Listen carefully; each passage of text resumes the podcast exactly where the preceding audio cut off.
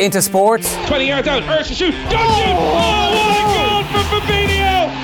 Wow! Then get into the all new OTB Sports app. I think when he apologises to me, I probably will say hello to him. Yeah, no. Videos, sports news, live scores, interviews. If Fabregas is going to come up to me in the street and give me some of the mouth that he would have given me on a football pitch, what do you do? We get a slap. Plus, exclusive content on the OTB Podcast Network. The biggest names in sports. Ready when you are. Search OTB Sports on your App Store and download it now. The OTB Podcast Network with Green Farm on the go. Snack smart with 100% natural protein powered chicken bites. Now then, it's a real pleasure to welcome back to the show Armen Keteyian. He was part of the Tiger Woods book with Jeff Benedict. We've talked about it plenty of times on the show in the past. We had Armen on the show in the past when the book came out. And uh, it's the gift that keeps on giving, as we just said before coming on air, Armen, because you are uh, executive producer of the uh, HBO documentary uh, Tiger, two part documentary series. Uh, you're a contributor as well, naturally enough. And uh, people over here can get it through their Sky Sports a subscription amongst uh, other places, but it was on HBO, two part series. You've been busy. You're welcome back. Good to have you on.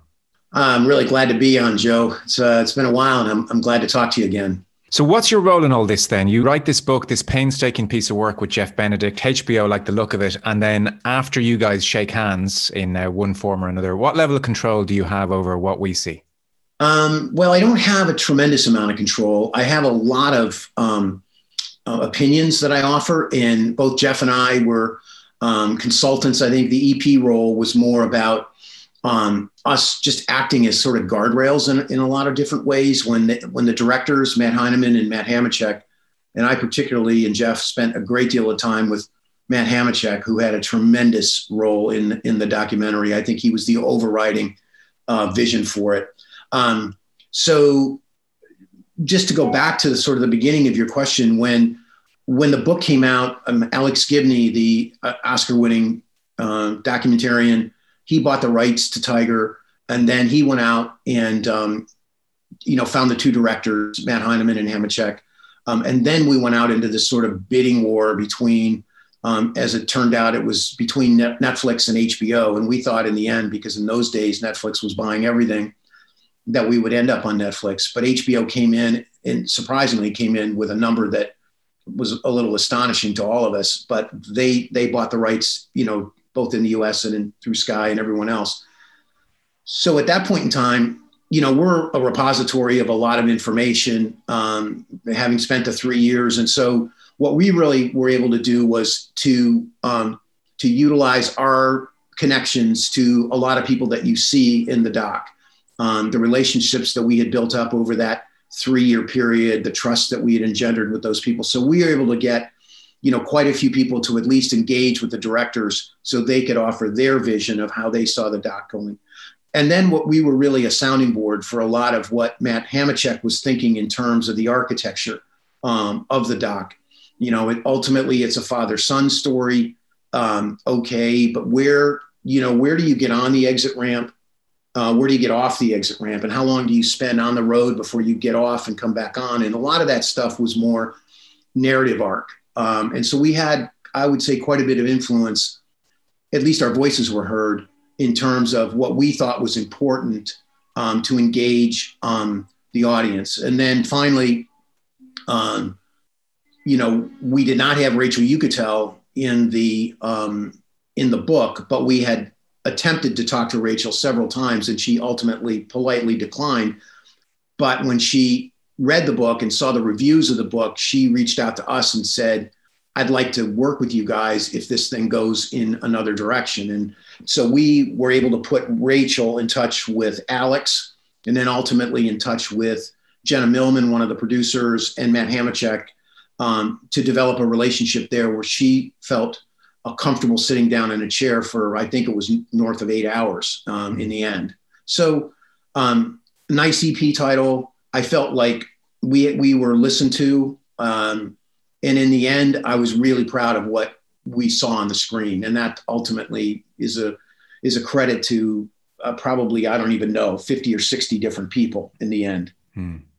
Yeah, it's a massive undertaking. This was the first time we'd ever really heard from Rachel Uchitel. It was the first time she had never ever talked in the 10 years since And those that may not know, she was the the VIP hostess in New York and in Las Vegas that basically broke up Tiger's marriage. And um, um, you know, she was looked at as this as the home wrecker. She used the word whore. She said, you know, it, it basically destroyed my life. So this was her chance to tell her side of the story. And it's pretty compelling. I mean, you know, I know there's a number of women that are probably watched it um, but I know there's been a number of women that have watched it and really been engaged in it.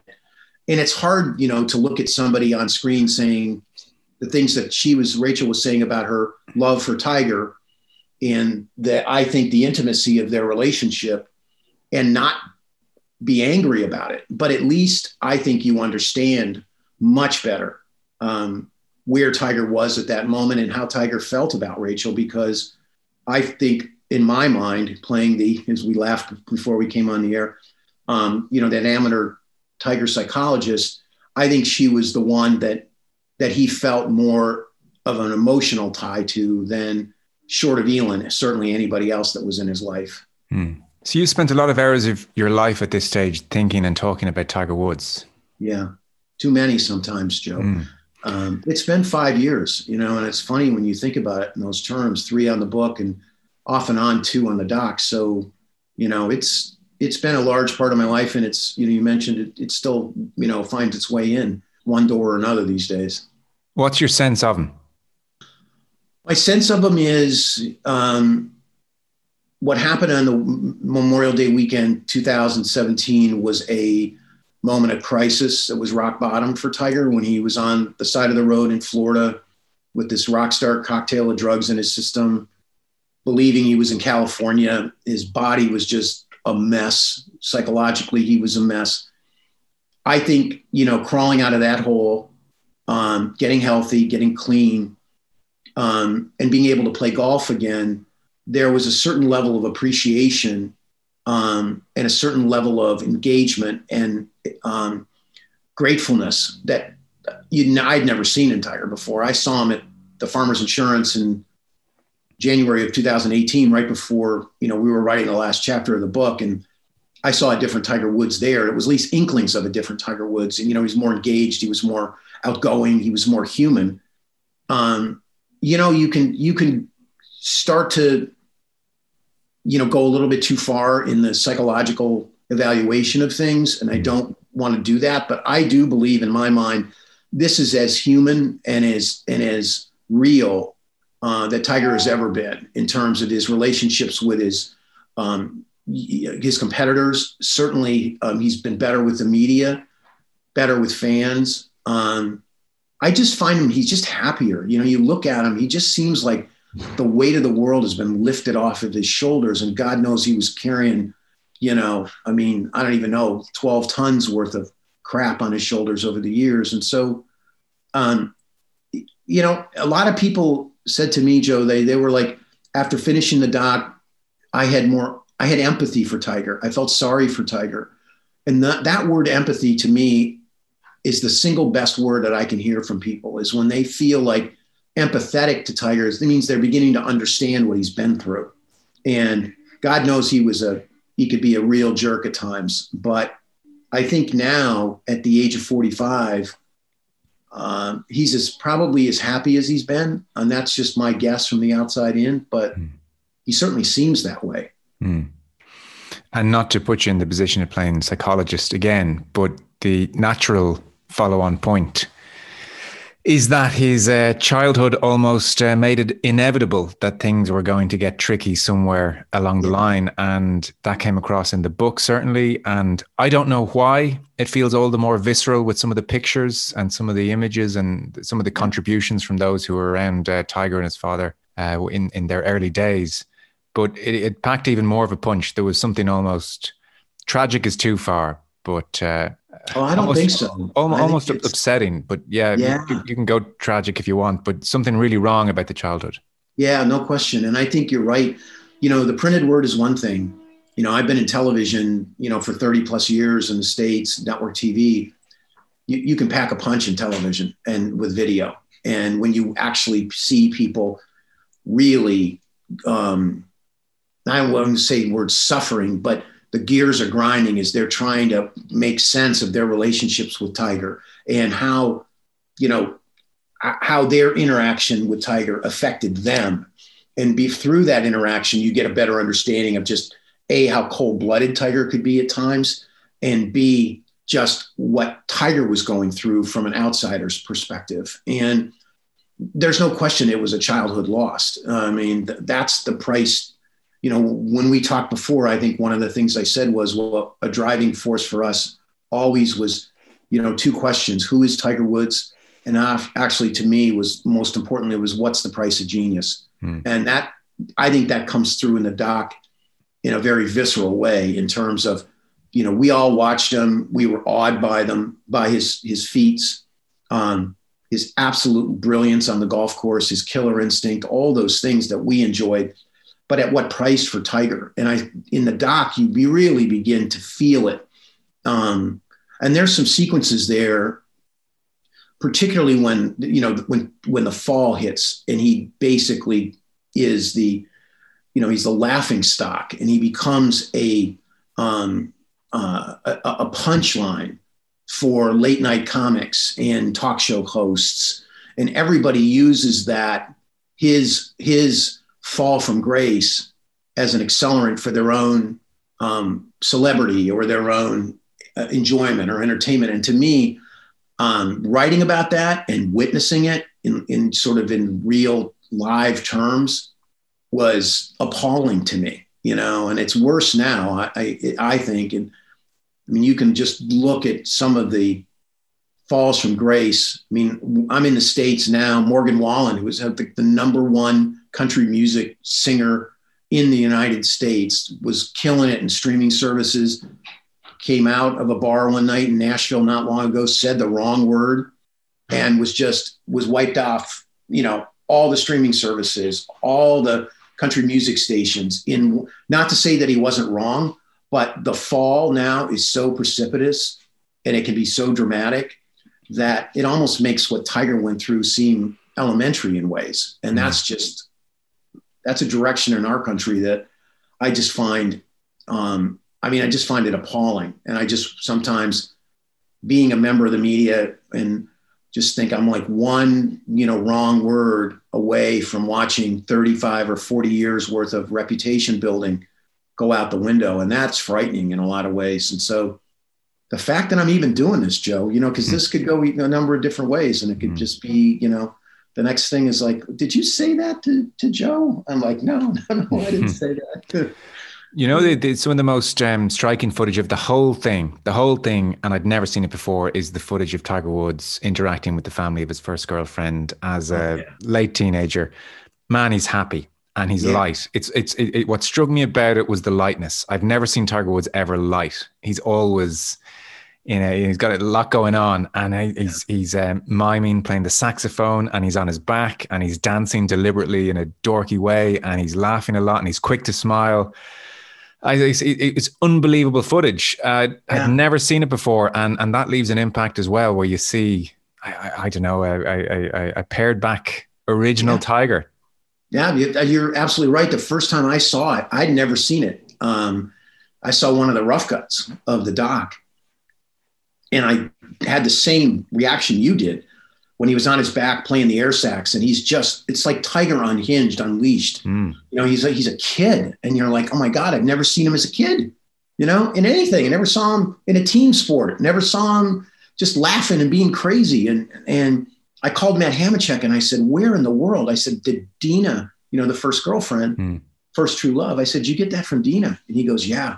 I said, Matt, that is, that's just gold. I mean, I can't even, but people are going to just, that to me, is, that's one of those pictures that speaks a thousand words. And you really just, that's where you start to feel sad because you're like, oh my God, um, you know, A, we got to see it, but B, uh, that part of his life was was hidden and few and far between. Hmm. And then when you realize that, you know, Dina was perceived as a threat by by Earl and Tita, T- Tiger's mom, that they were worried that when they were together in, in uh, and Tiger was at Stanford and Dina was at in Las Vegas, that she would get pregnant and you know that she would mess up. You know, the whole um, the plan, you know, the grand plan was going to get derailed.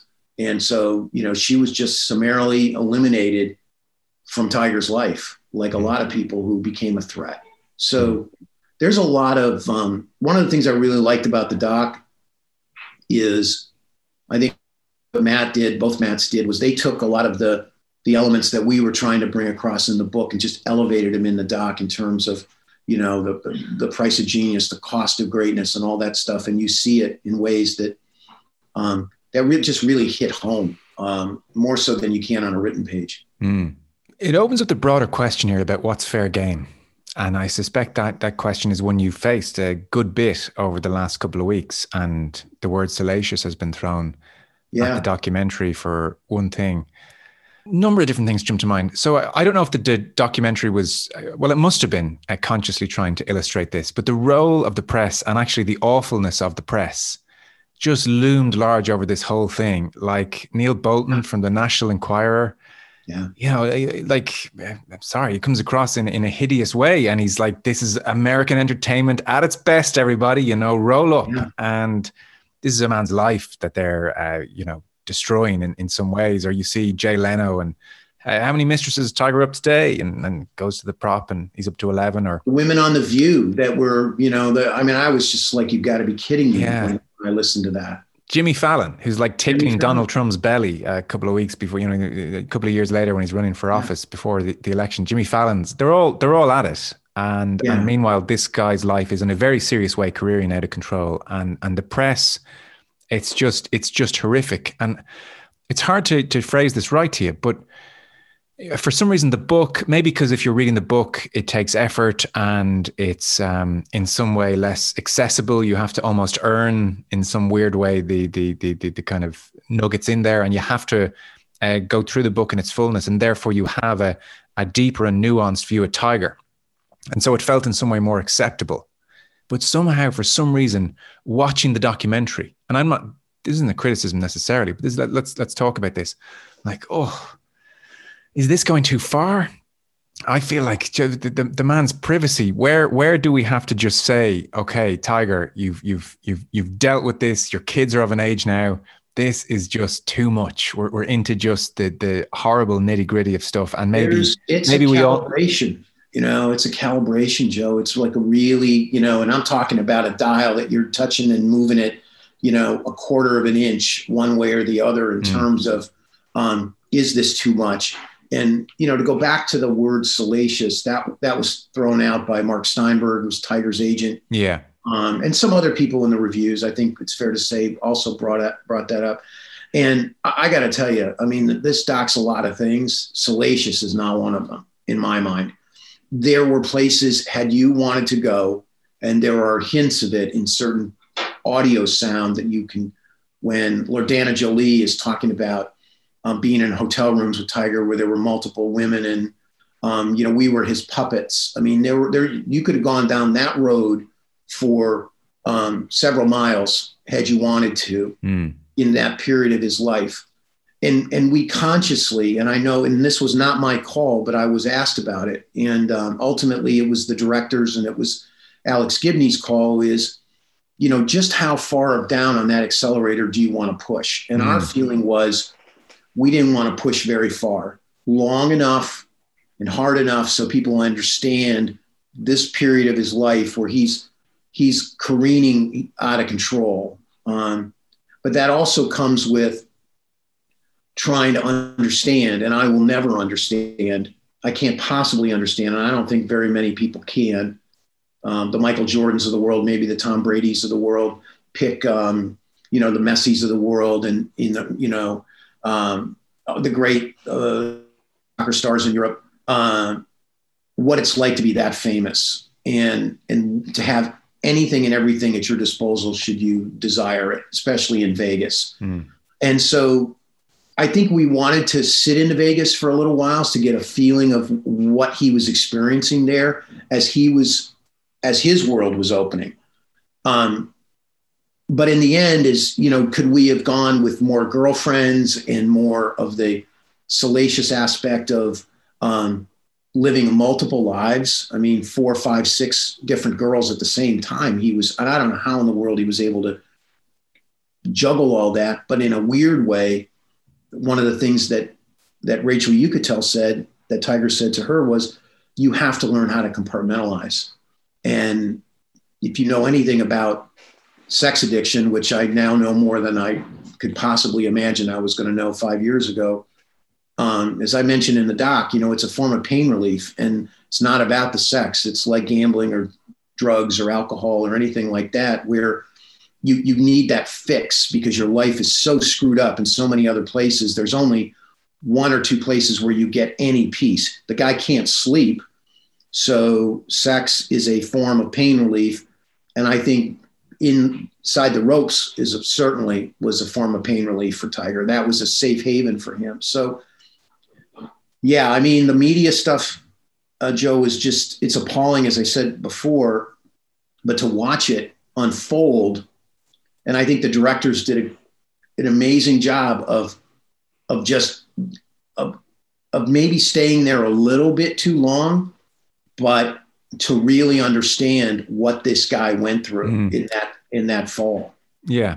Well, that's fair. And maybe the documentary is part of that process as well. You know, you're, you're, as a viewer, you're definitely at moments thinking, God, I've no right to know this about another yeah. human being. And so I feel a bit almost complicit or dirty here, but that's, I guess, a way of capturing the awfulness of what he went through. I guess another slight issue for a documentary like this, and Last Dance comparisons will be inevitable, you know, it's three hours, 15 minutes. And I mean, you need six, seven, eight parts. So in two parts, three hours, 15 minutes to give the downfall due treatment it's going to have to take up an uncomfortable amount of real estate when it's three hours, 15 minutes. That's the tricky thing. I think some of that criticism would have um, wouldn't have been so um, pointed if this had been a seven hour job and it had received yeah. the same amount of treatment. So that's that's a tricky one. You know, maybe you need to do a six parter here. Well, no, we we we talked about that. I mean, it's it's all about decisions. You're making very adult decisions as mm. to what where are you going to go? How long are you going to stay there? what's the point of being where you're at? What are you trying to tell the audience? And and and I've watched the doc now, the the, the final cut, probably five or six times, and I see different things every single time from the director's perspective, knowing what Matt and Matt were thinking about. And it's not just the two Matts. It was um, you know, there were other producers that are very experienced, um, and not Alex Gibney notwithstanding, there's probably a core group of eight or nine people that are that have real chops when it comes to making documentary films mm. and three editors that are looking at the same thing all the time with one one paramount i think feeling in mind is is why are we doing this? What's message are we sending? You know why are we spending um, any time in this area of tiger's life? I mean, they interviewed, I think, 30 people overall. 18, I think, ended up in it in one form or another. Mm. And there were, I know, a half a dozen people that I really would have liked to have seen in the film. But you're right. It would have been a five hour, four, six hour film. And it would have been multiple parts like The Last Dance. Um, you know, we've talked about, I mentioned to you before we started that, you know, there's a scripted series now in the works. And, um, it, it'll be at least six parts, at least six hours. And I now have seen um, the pilot. I've not seen the pilot. I've, I've read the script, and that's still being worked on, but it's pretty far down the line. And it takes a very different tact than the than the doc. And I think it'll it will spend time in areas of Tiger's life that will be ultimately revealing in other ways mm. about his personality, and about the price of genius and about um, just the, some of the cruelty that he could show um, at times to people. Well, because for, for me, I mean, the book, and I still just so recommend it to people. What uh, the defining aspect of the book for me, maybe it's a strange thing to say because it, it, dwindles by comparison with the scale of the downfall. But actually, what me and, and the guys on our on our golf podcast here ended up talking about more often than not was the casual rudeness of Tiger day to day, the rudeness, you know, the the the exchange, or as it was, the non-exchange with uh, the uh, uh, Mark O'Meara's wife was talking to the woman who uh, Tiger, you know, Yeah. stayed in her house at Augusta for years, and she introduced herself and Tiger, hi, it's my house. You were staying in all this time, and uh, blanks her, just blanks her, and says to Mark O'Meara's wife, you know, we want to know when we're leaving the house or whatever. And for me, that real Tiger versus where is he now? You know, has he genuinely softened? Was almost um, one of the real cruxes of the book. And again, probably because we're talking three hours, fifteen minutes that's a, that's that aspect of Tiger isn't explored and, and shown to the public. Like you could conceivably watch that documentary and not know uh, uh, Tiger's kind of modus operandi day to day, and that's that's look uh, when you're doing three hour fifteen minutes, you got to start with well, what are we leaving out? Yeah, that's exactly right. That's a really astute observation in terms of what what are we leaving on the floor. Mm. We know we have to go here, here, here, and here and here. Yes, Those are the pillars and the posts of, of the doc. We have to do that. But I mean, Earl's personal backstory is so rich, um, and you understand um, why Earl says so much of what he says when you understand that he grew up in racist Kansas in the 40s and the 50s, um, wasn't allowed to sleep in the same hotels as the other members of his baseball team, was the best, one of the best players on that team, um, and was subject to all sorts of racism. Then you go into the military, where the discrimination and the racism is even worse in many ways. And what does Earl do? He does two tours in Vietnam and beca- does he he's a Green Beret and he becomes a lieutenant colonel. And then when he goes to the Navy course, where he is basically shunned by all the other military personnel, they, they call him Sergeant Brown, Sergeant Brown, and he has to stand up and say, My name is Earl Woods, and it's actually to you guys, it's Lieutenant Colonel Earl Woods. And he kicks their ass in golf because that's what that's one of Earl's ways to basically say, you know, F you to, to the, all the people that are think he's the servant. Hmm. So the richness of that story, and then Tiger's mother's story, and the fact that Earl was a bigamist, he was married to another woman when he married Tita.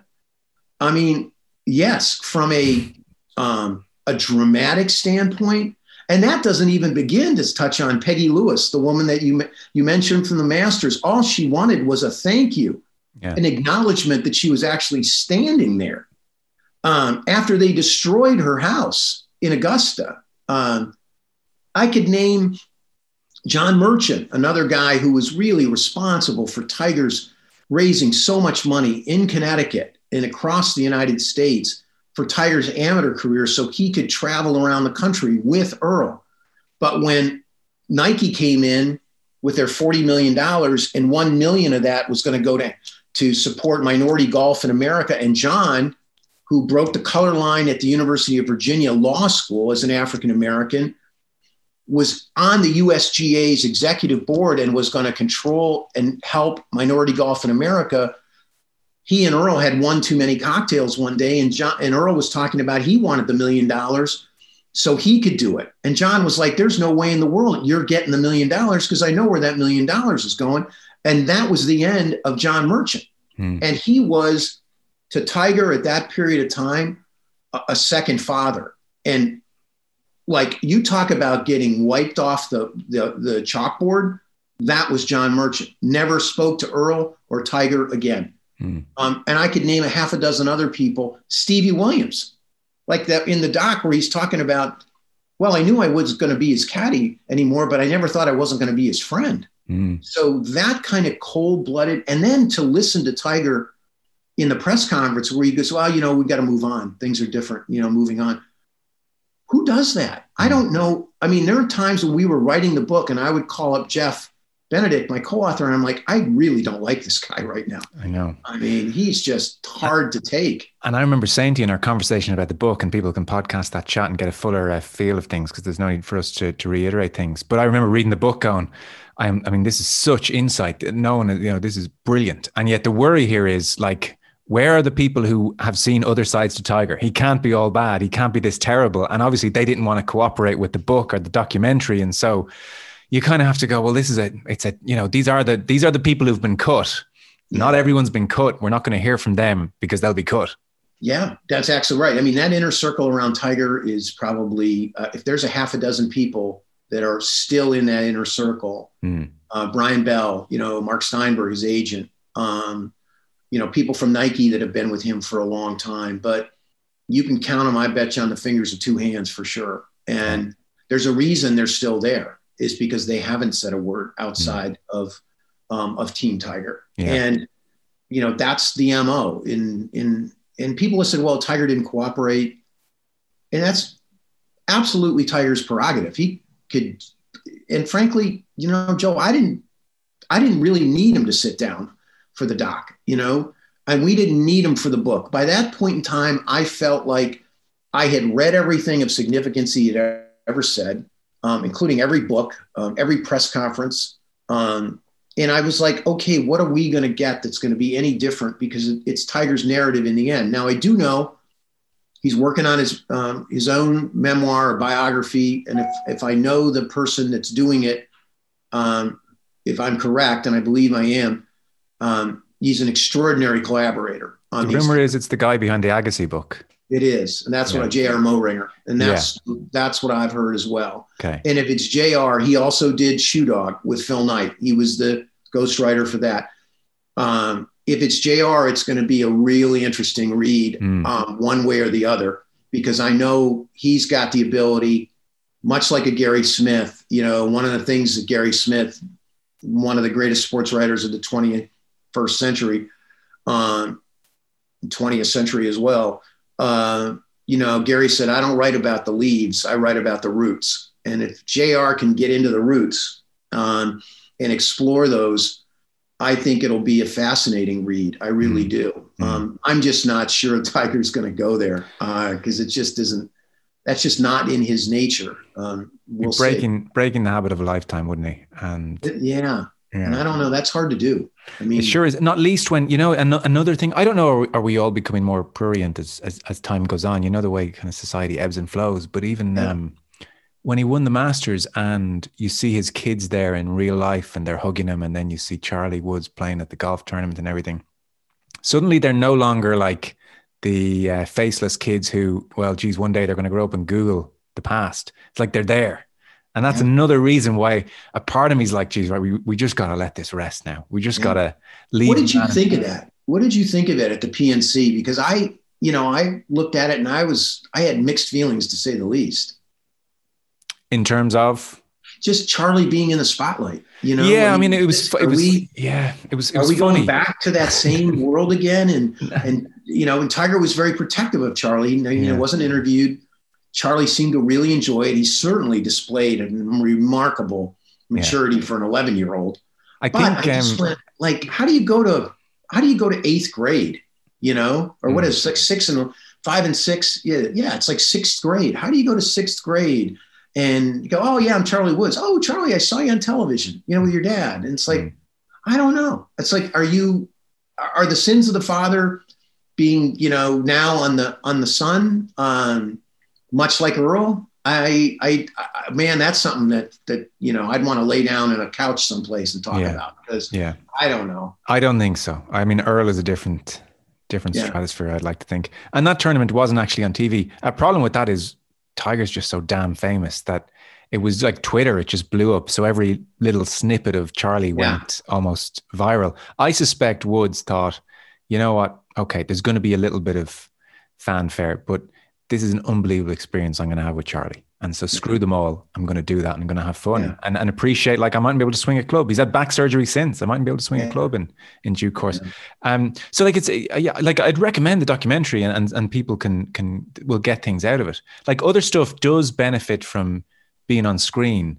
For instance, the apology. The apology is not something from the book which looms large. You know, you read about it and you we've all seen it. But then suddenly in the documentary, when you get the different camera angles for the apology, what jumps out more than anything, um, my, it's, it's, like like a lingering memory from the documentary, is not so much Tiger, which is kind of horrific enough that he had to do this or that he chose to do it.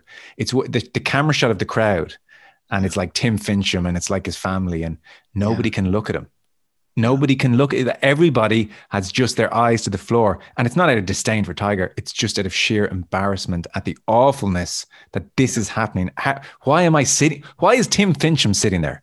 Well, it was, I tell you something, it was a, it would, the call went out.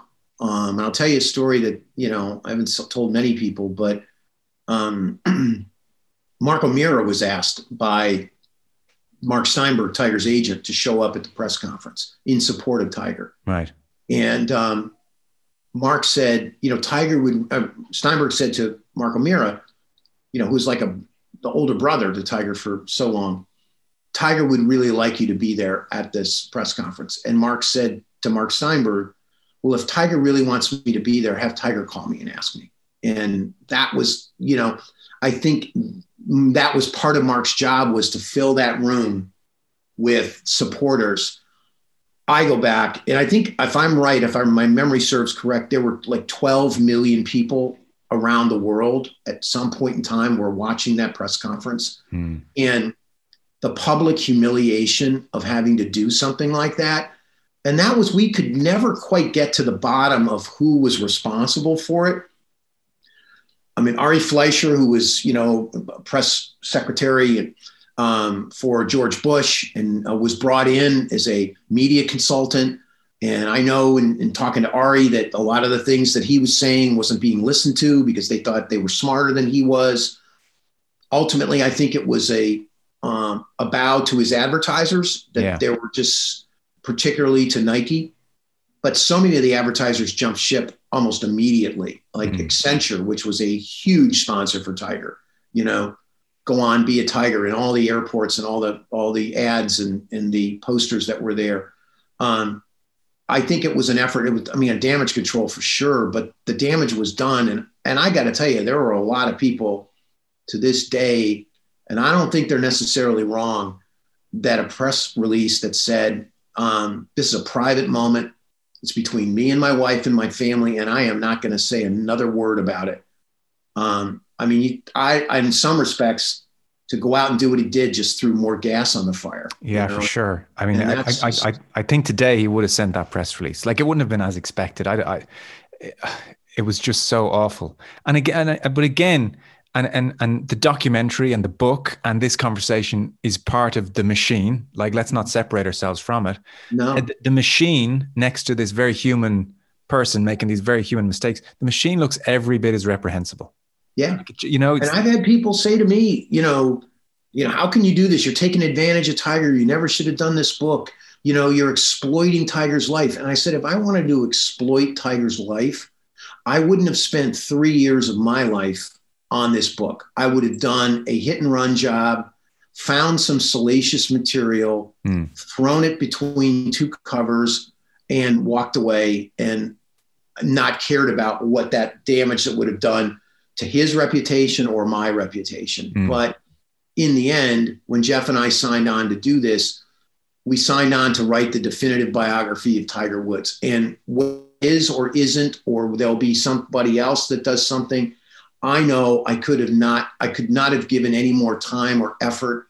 We laugh about the fact now that, you know, Simon and Schuster was fabulous with us. Um, Ian Marshall and out of the UK did just a wonderful job. I mean, we I'm looking at it staring right out here. William Hill. We were one of the finalists for the Sports Book of the Year for Mm. William Hill, which is as prestigious as award as you can win in in in um, in the UK. And um, you know, we walked away saying we were working for minimum wage in the end because of the Mm. hours that we put in.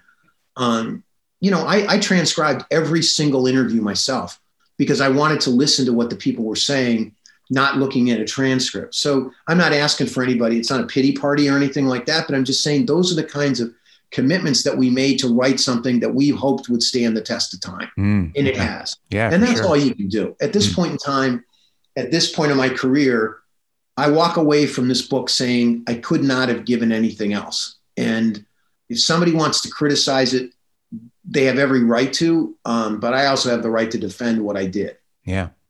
I, I- guess to round this off, then, as somebody, uh, there are a few wise old souls in the documentary, but somebody makes the point that um, Woods winning at Augusta in 19 was not redemption. It's not a redemption uh, story as such because he could win a golf tournament again. I mean, it's it's amazing that he was that he could.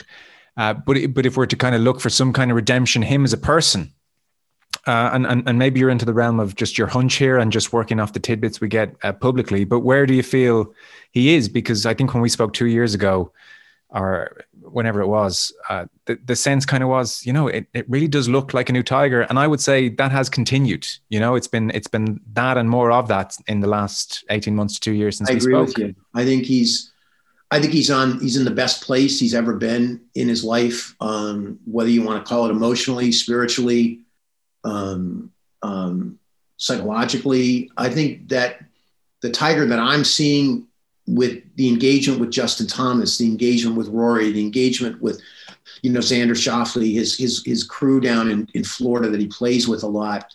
They see the side of Tiger, which is the, the side that's been hidden from um, from the public for so long. I mean, he's so smart. Tiger's really smart, and he's he's funny as hell when he wants to be, Mm. but he just doesn't. You know, that has never been part of his public personality. So that coming out, I just keep going back to the word humanity. I think he's as human um, with human emotions. That hug of Charlie at the end, um, his arms in the air, his, the feeling of um, just the roar of the crowd again, appreciating it, appreciating it, may, maybe in a way he never did before because he never thought he would be back to that moment again. Um, you know, we never tried to moralize. I never tried to get on the the high ground and look down because No. God knows, you know, I'm in no position to do that, and I think it's wrong. Um, personally, um, redemption is a funny word. You mention it because that was a conversation we had a lot about at the end of the doc. Are, are we doing the redemption story, or and then in the end, uh, Pete McDaniel, the African American writer who was very close to Earl, who was really sort of the conscience in many ways of the of the doc, Yeah. um, because he was channeling a lot of what Earl had had hoped for Tiger. Um, I think you know he's human just like the rest of us. I think that's is that trite maybe, but not when you look at it in terms of the architecture of the story and the arc of the story. For Tiger to even just get back to some level of joy and and um, gratitude Mm. appreciation of what was happening to him rather than being that machine, as you mentioned. Um, he's, I think, more man now than he's ever been. And the machine, thankfully, has, has perhaps died a, um, a peaceful death in a lot of ways. Because it was teetering there. It could have it went, sure was. could have went the other way. It was looking. but, but the machine came back. You know, it's like you know at twelve at, at, in the Masters. Know. You know, and all those guys. And like I said, you know, the f you do. You know, you have no idea what you're getting into, and it was just beautiful because, you know, that was Tiger. So- Yeah. and let's all remind you, that's what everyone else was facing. You know, Duval and and uh, VJ and and Phil and all the other ones that thought, you know, oh, I can knock him off his perch. Yeah, good luck with that. Yeah, yeah, yeah. So, anyways. He's kind of he's just endlessly fascinating, magnetic. You know, he's just one of those guys, always interesting. Um, so listen, people can check out the documentary if they haven't already. Like I said, uh, Sky subscribers will be able to get hold of it, and I'm sure there's other uh, ways and means. It was on HBO, and there's been huge interest in it. So Armen Keteyian, who is also behind the book, and with Jeff Benedict, which um, is absolutely recommended. Really is um, just such a good piece of work, and, and there's nothing like it when it comes to Tiger. So, uh, my man, good to talk to you, and uh, Too. well, you know we'll talk to you again at some stage. I'm I sure. hope so. Thank you, Joe. The OTB Podcast Network with Green Farm on the go. Snack smart with 100% natural protein powered chicken bites.